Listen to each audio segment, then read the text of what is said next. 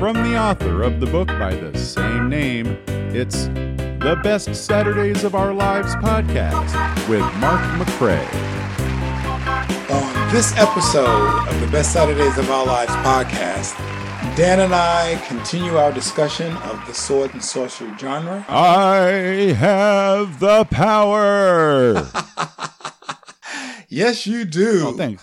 Thanks, oh dude. my Appreciate it. gosh, what a great Appreciate it. Oh, series. Oh god, yeah, right. I have the power, right? He-Man and the Masters of the Universe, which was a groundbreaking series. It was the first time that you had first run action adventure in syndicated television. Now, prior to that, there was a lot of first run syndication all over the place, but they were mainly comedy series, Right. uh, something like Inspector Gadget or an import sort of like Battle of the Planets. Right. But this was the first time that someone had developed action adventure syndicated five days a week, first run. So He-Man was very groundbreaking in, in that respect. And when you are dealing with syndicated television, your budgets increase exponentially versus Saturday morning. And one of the things that Lou Scheimer, who ran Filmation Productions, always talked about was that He-Man rescued him from the Saturday morning budgets as well as the network's interference in general Right. and all of, the network's uh, standards and practices concerns. With syndication, you have complete creative control. It's sold to independent stations and it's one of those deals.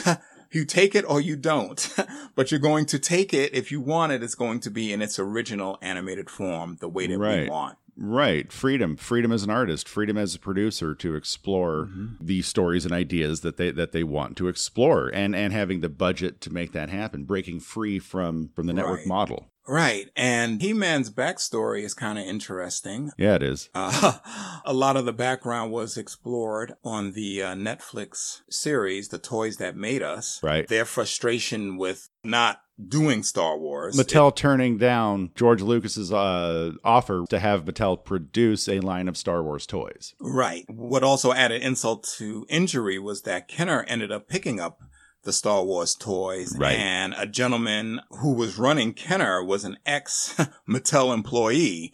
And so that just added a little extra salt to the wound. And Mattel decided to create something from scratch that's not based on an existing movie or television franchise. Right. They didn't have much success with the Battlestar Galactica, Clash of the Titans, and Flash Gordon action figures. It's kind of interesting because when I was a kid, I don't remember the Galactica or Clash of the Titans action figures. I do recall seeing Flash Gordon in the stores, but the other two properties I don't remember at all. Oh, you know, it's funny. We were talking about this. I have no memory of Flash Gordon toys, but mm-hmm. I, I certainly remember Clash of the Titan and Battlestar Galactica toys.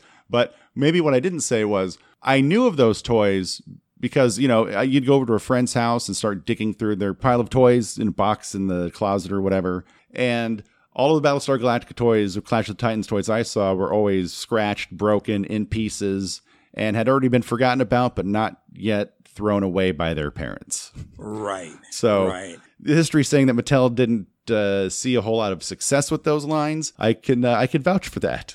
Right. they, they weren't that great.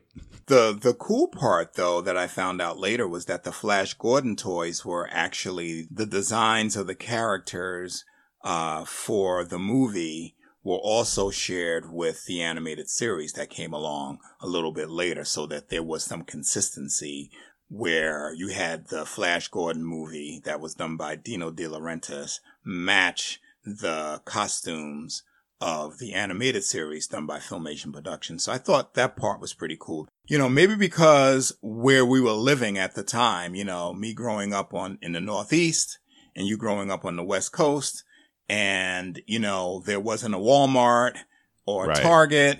I mean, there were department stores, but depending on which department stores you went to, they also picked and chose what toys ended up in their stores. And if you, if your parents didn't go to a particular, uh, department store, you probably missed out. exactly. Individual retailers uh, and been very focused markets as well, uh, uh, a lot of the times. Right. There'll be a, a later episode, uh, good good listeners out there, where we dive as deep as one can into the relationship between animation and, and merchandising. Sticking with the the animation end this time, let's get into He-Man. It was conceptualized as a toy at first. That's where it began. Correct. You had all of these people working on the design of this toy and you have several people, like more than several, at least four or five or six people that say that they are the ones responsible for the creation of the Right, toy and right. it's it's it's fair to say that they all contributed something but one of the integral parts of that toy design was Mattel designer named Mark Taylor whose style was similar to uh, Frank uh, Frazetta and, you know, Frank Frazetta is known to do sword and sorcery, Conan type of artwork. That's a, a huge influence right there. On the fly, they came up with an idea to include comic books with each action figure. Right And- to, to help to help to help the buyer to help the child uh, understand who is this, why this guy uh, with his muscles and his sword. What's his story? What's his deal? To help everybody know who the hell He Man is.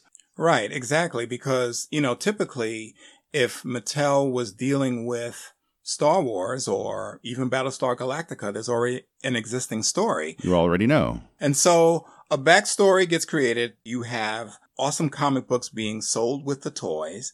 And then they roll over to Toys R Us, who basically say, well, having a comic book isn't going to work because kids at five years old can't read. Oh, You have to give it to the executives at Mattel because during the pitch meeting, they said, Oh, didn't we mention we're going to do like a, a, a two special animated He-Mans?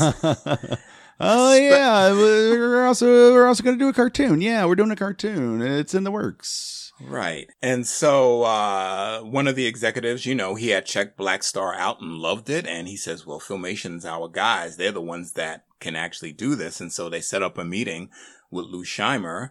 And Lou was the one that convinced them that for the amount of money that you're willing to pay for the two specials, why don't you just go into first run syndication? Right. I, I think it's kind of funny now. What the documentary doesn't mention is that, you know, Lou came up with this suggestion to go into first run syndication. He was probably already thinking about this as Right. a business strategy. Right. You know, he had it up to his eyeballs with dealing with the networks and trying to sell shows. And at this point, by 1982, Filmation is still the only studio that is doing animation in house. Everyone in the industry is sending things overseas to get more bang for their buck. So it's getting a little harder and harder to keep doing animation in the US. So Lou was probably thinking, wow, if we can sell He-Man to syndication, I can increase my animation budget and I'll be free of the networks. So it So- all it all worked out. It was like okay, so Lou Lou was fed up with the networks, Mm-hmm. uh, has an idea to go to syndication. Mattel shows up with uh, a whole wad of cash, and Lou is like, uh, you know, he says to them, you know. Why don't we try a first run? Let's try to do a season. In the back of his mind, he's like, "Oh, thank God! Yes, yes, yes." You know, The, I had the a answer to all my prayers.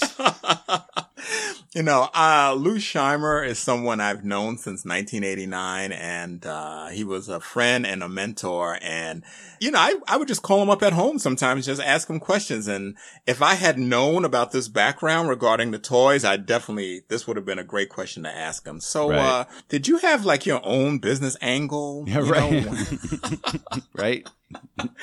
you know, uh, unfortunately he passed away and, um, Yeah. we'll, we'll never know, but, Right. uh, but I think it was smart on, on his side though. Like, hey, this is perfect for me. It was a win-win, right? Mhm. Yeah. For everyone. For Everybody everyone. won.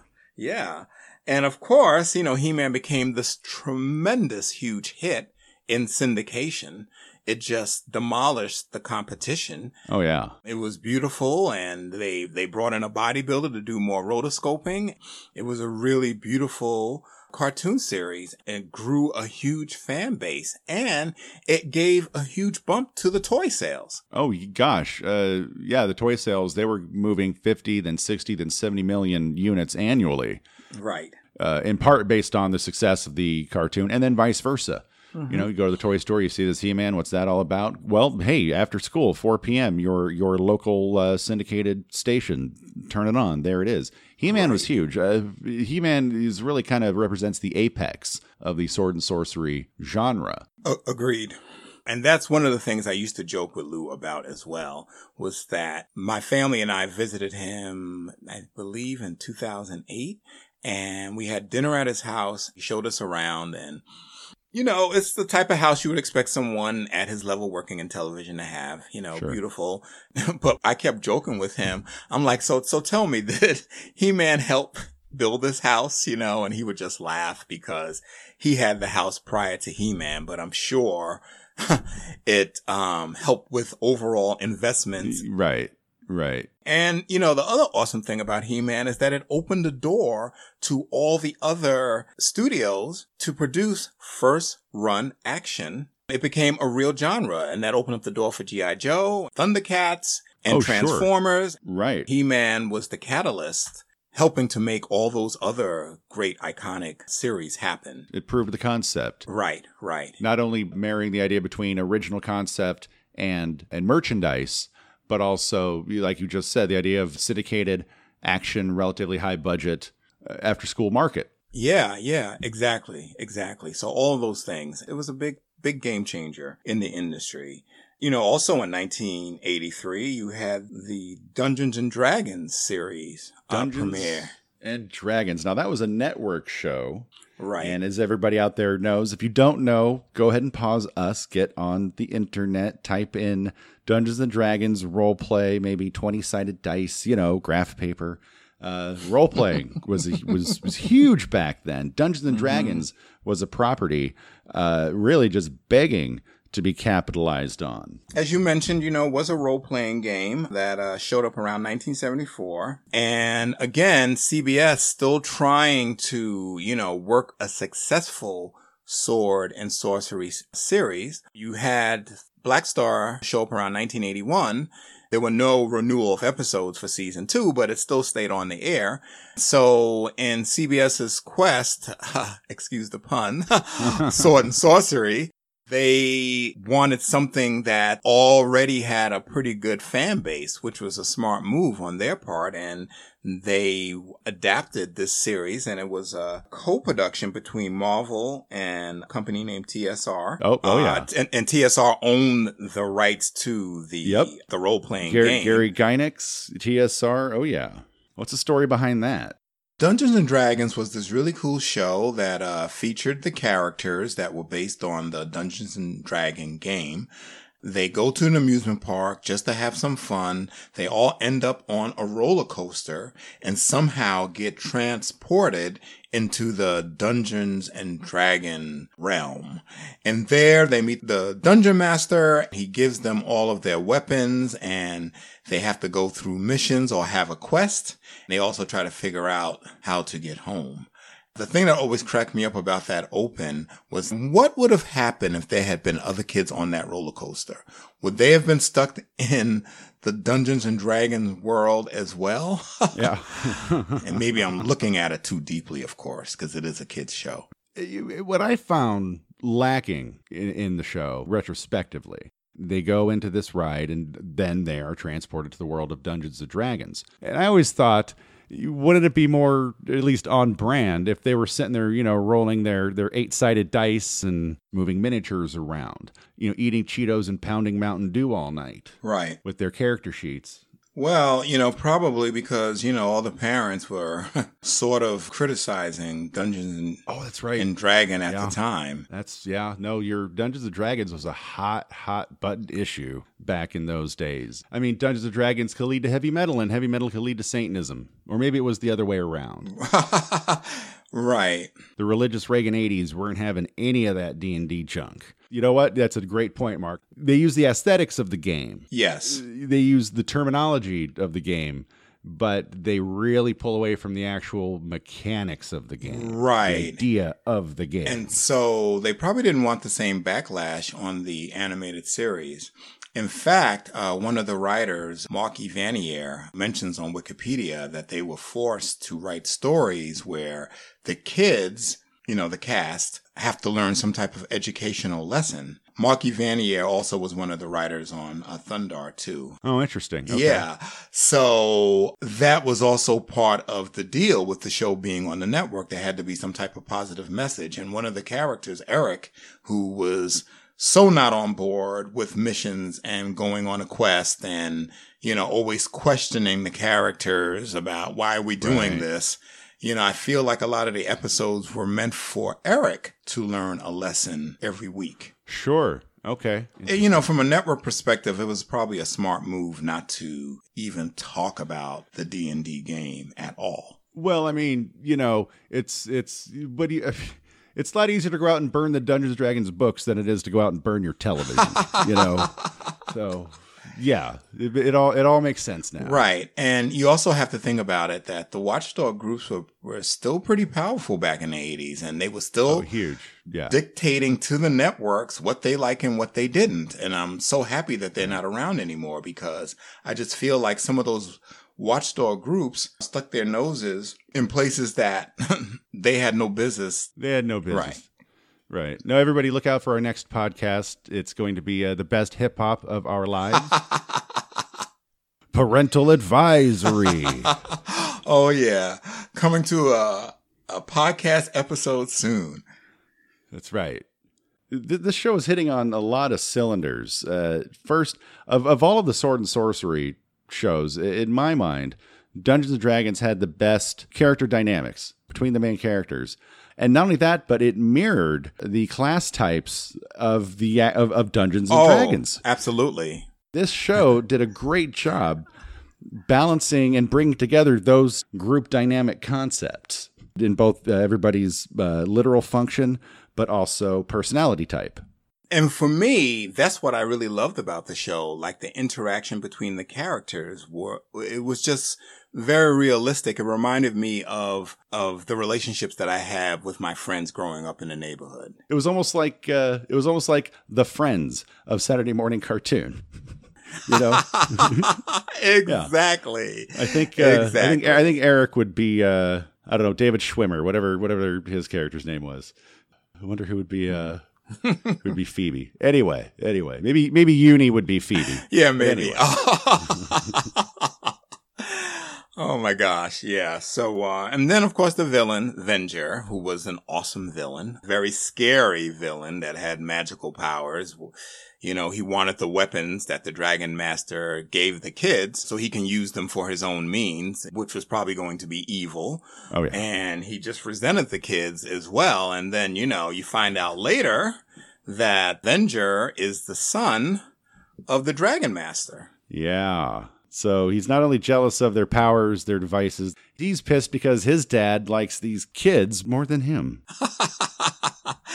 I know. It's, uh, well, you know, Venger, if he weren't so freaking evil. Yeah, right?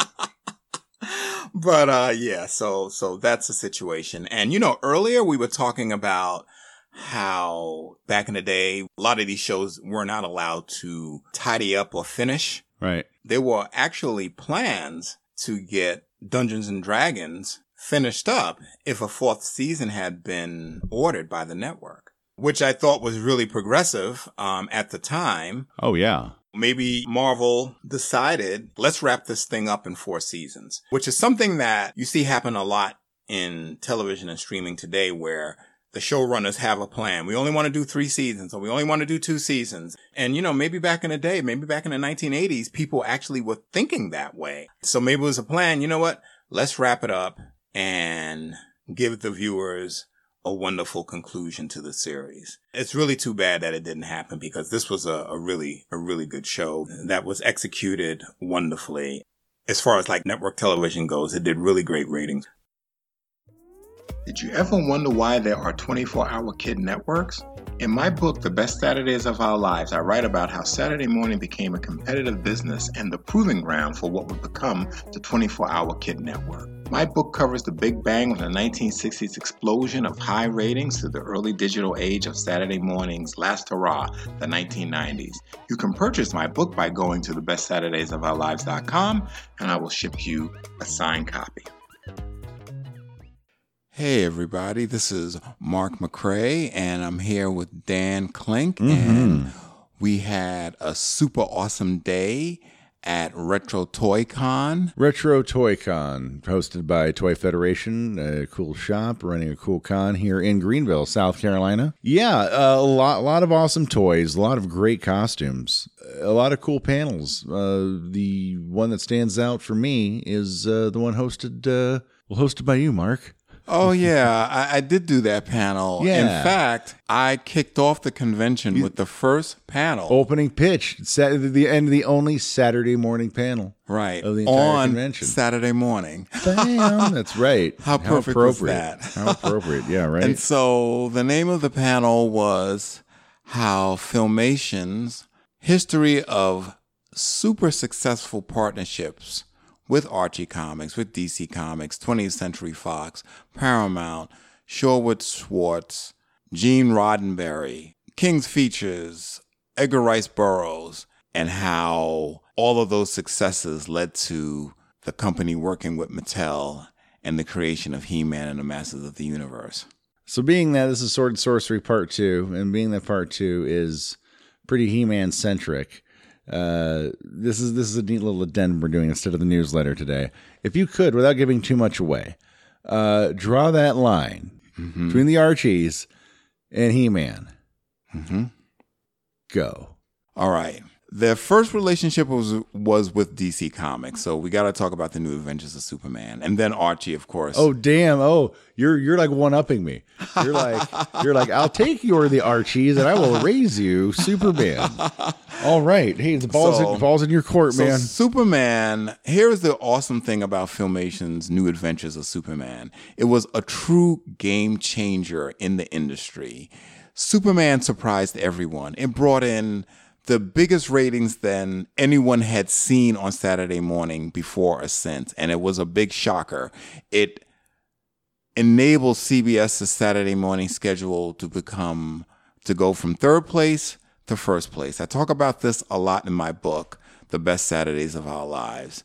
And Superman created what everyone in the TV industry wants, the halo effect, where people not only stuck around for Superman, they watched Right. the entire schedule. Right. And that's what that's how CBS was able to go from number three to number one, upsetting the ABC network, which was previously the number one network.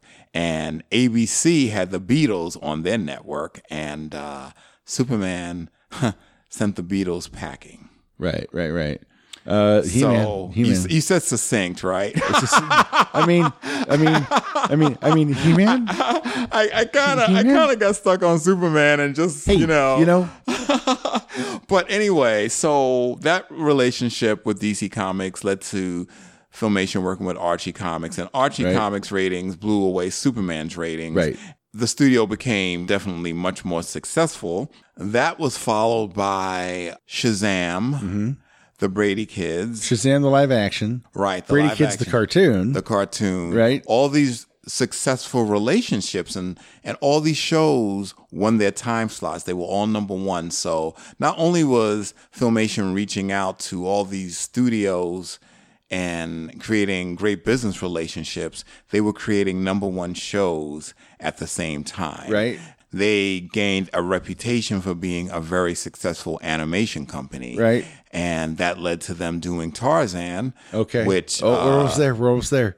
so Right. Tar- right, we're almost there. Right. So Tarzan, the studio changed their entire house style, and Tarzan was rotoscoped. Right. The series was like the best looking animated series from the 1976 Yep, yep, yep. 1977 season. Right. Tarzan, because they changed their house style by having the character as a rotoscope character and looking Right. super athletic, Right. that totally ties in with He-Man's look. Yes. Yes. Yes. yes. All right. And so because Filmation stepped up and changed that house style, it benefited He-Man. The directors and the talent that they brought in to the series uh, was second to none. And the animation directors really tried to push the envelope animation wise Right. to bring the best He-Man series ever. And one of the premier directors was a lady named Gwen Wetzler, who was a former Disney in-betweener animator. And to me, she was a Filmation's best director and had a really great reputation for directing really good cartoons and always getting more bang out of the animation budget that was supplied. The presentation not only showed what she did as a director, You gave examples. You gave some really, really cool examples. Right. And so there's an episode called The Search for VHO. And I'm not going to go into what VHO stands for. Look it up on the internet. Oh, but uh, there's a really great episode that Gwen Wetzler directed where He Man is fighting the Kraken. And it's directed so beautifully. He man falls. He falls, and it's like an epic fall. He, he's not just like, hey, I'm the jock boss of this whole whatever. No, he falls. He falls, falls. right. Yeah. Like it hurts. I jerked in my seat. Yeah. I was like, "Whoa, damn!" Yeah, no, Yeah. you you you pulled that you pulled that out a lot on uh, most people in that room. Yeah, They weren't they were expecting like, He-Man. ooh, they didn't Yeah. expect a fall like that. And so, Yeah. you know, so I showed that little clip and people were, they were shocked, but pleasantly surprised of how Yeah, that's real. the shot was animated. Right. I also showed uh, one of my favorites, The Problem with Power, which is a fan favorite He Man episode. I return the power. Right. I return the power. It's one of the episodes where you actually see He Man returning back to Adam. Uh, the lighting on his face, the angle they got on him, the light as he stands on the tower uh, uh, over the precipice. right. It looked like when a television animation legitimately goes uh, to the big screen, throwing the sword down. And I was pointing out the inner, you know, the He Man when they would go from one segment to another, the sword comes flying at you. The the foreground cell animation appears to be that same He Man, but the background is the is the the abyss, the precipice Right. and how he throws the sword and the first segment of the sword falling i mean again the foreground cell would be the sword but it's falling. It's not coming at you in terms of like we're going to the next scene everybody. Mm-hmm. No. He-man just threw it off. It's almost like he's connecting with that little interstitial stitching of the show. And then you see it played in reverse going down into the abyss. Right. and how one could say that's them recycling animation and i say that was honest to god. I think that was an artistic choice. Oh, definitely was. because they didn't do a he man to go to the next scene, would they? No, Because that wouldn't have made sense within that one it episode, would not make sense. right? It would so not make sense. instead, that was they were operating on a level that I was not aware of. Yeah, it's um I feel like if He-Man wasn't a kids show that was syndicated, you know, cuz I guess one of the things that um back in the 1980s when, you know, Filmation created first run action adventure with He-Man and the Masters of the Universe, while those shows did great ratings and you know, made a lot of money for the independent, you know, stations that ran the show. Part of the issue was you had these artists and directors that were doing great work and they didn't necessarily get recognized. Right. And the problem with Power to me should have been nominated for an Emmy. It is that Absolutely. good. And that scene where He-Man is throwing in the towel, giving up his powers, it is beautifully shot, it's beautifully animated, and it just really shows the artistry of the people who were working at that studio. Uh, what are the two episodes? Those two specifically? Uh, the um, uh, the search for VHO, and the other one was called "The Problem with Power." Retro Toy Con, everybody, Greenville, 2020. Look it up on the internet. I think I think I'm all in for next year. Yeah, yeah, me too. I mean, it was like I said, uh, it was fun being able to, you know, kick off the convention with the first panel. Um, what's really wonderful about giving a panel is that you have people talk to you later after the panel Right. that will give you a perspective that you probably didn't even think about.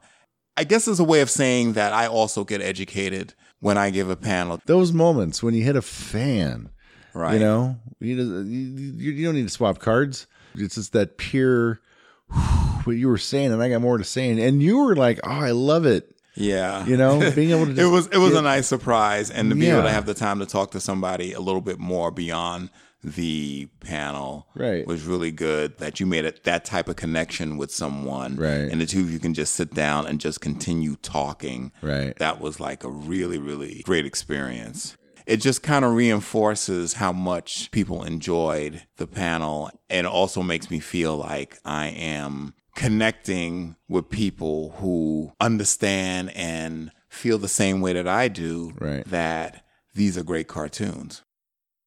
Where comedy and commentary collide. Thunder Talk brings a unique variety show style twist. to the fandom podcast genre. We drop music from some of today's hottest up and coming artists. We discuss topics of social and political relevance, and deliver our sideways take on the world at large. If stand up comedy, NPR, The Millennium Falcon, And classic MTV had a baby. it would be Thunder Talk. Thunder Talk is part of the ESO network. Find us at thundertalk.org and on all podcasting platforms.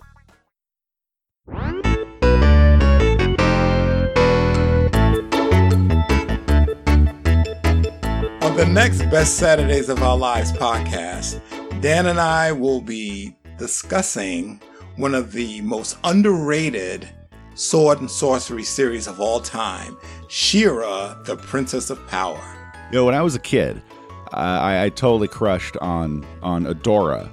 She had like that Princess Leia kind of vibe, you know. Uh, you, uh, Oh, yeah. she's a tactician. She's a general. She's a warrior. You know, powerful. I, I, I really found that really like I wanted to grow up and, and marry Adora, but but I always felt that like She-Ra would be all like, "No, girl, he's trash. You don't. You can you can do better.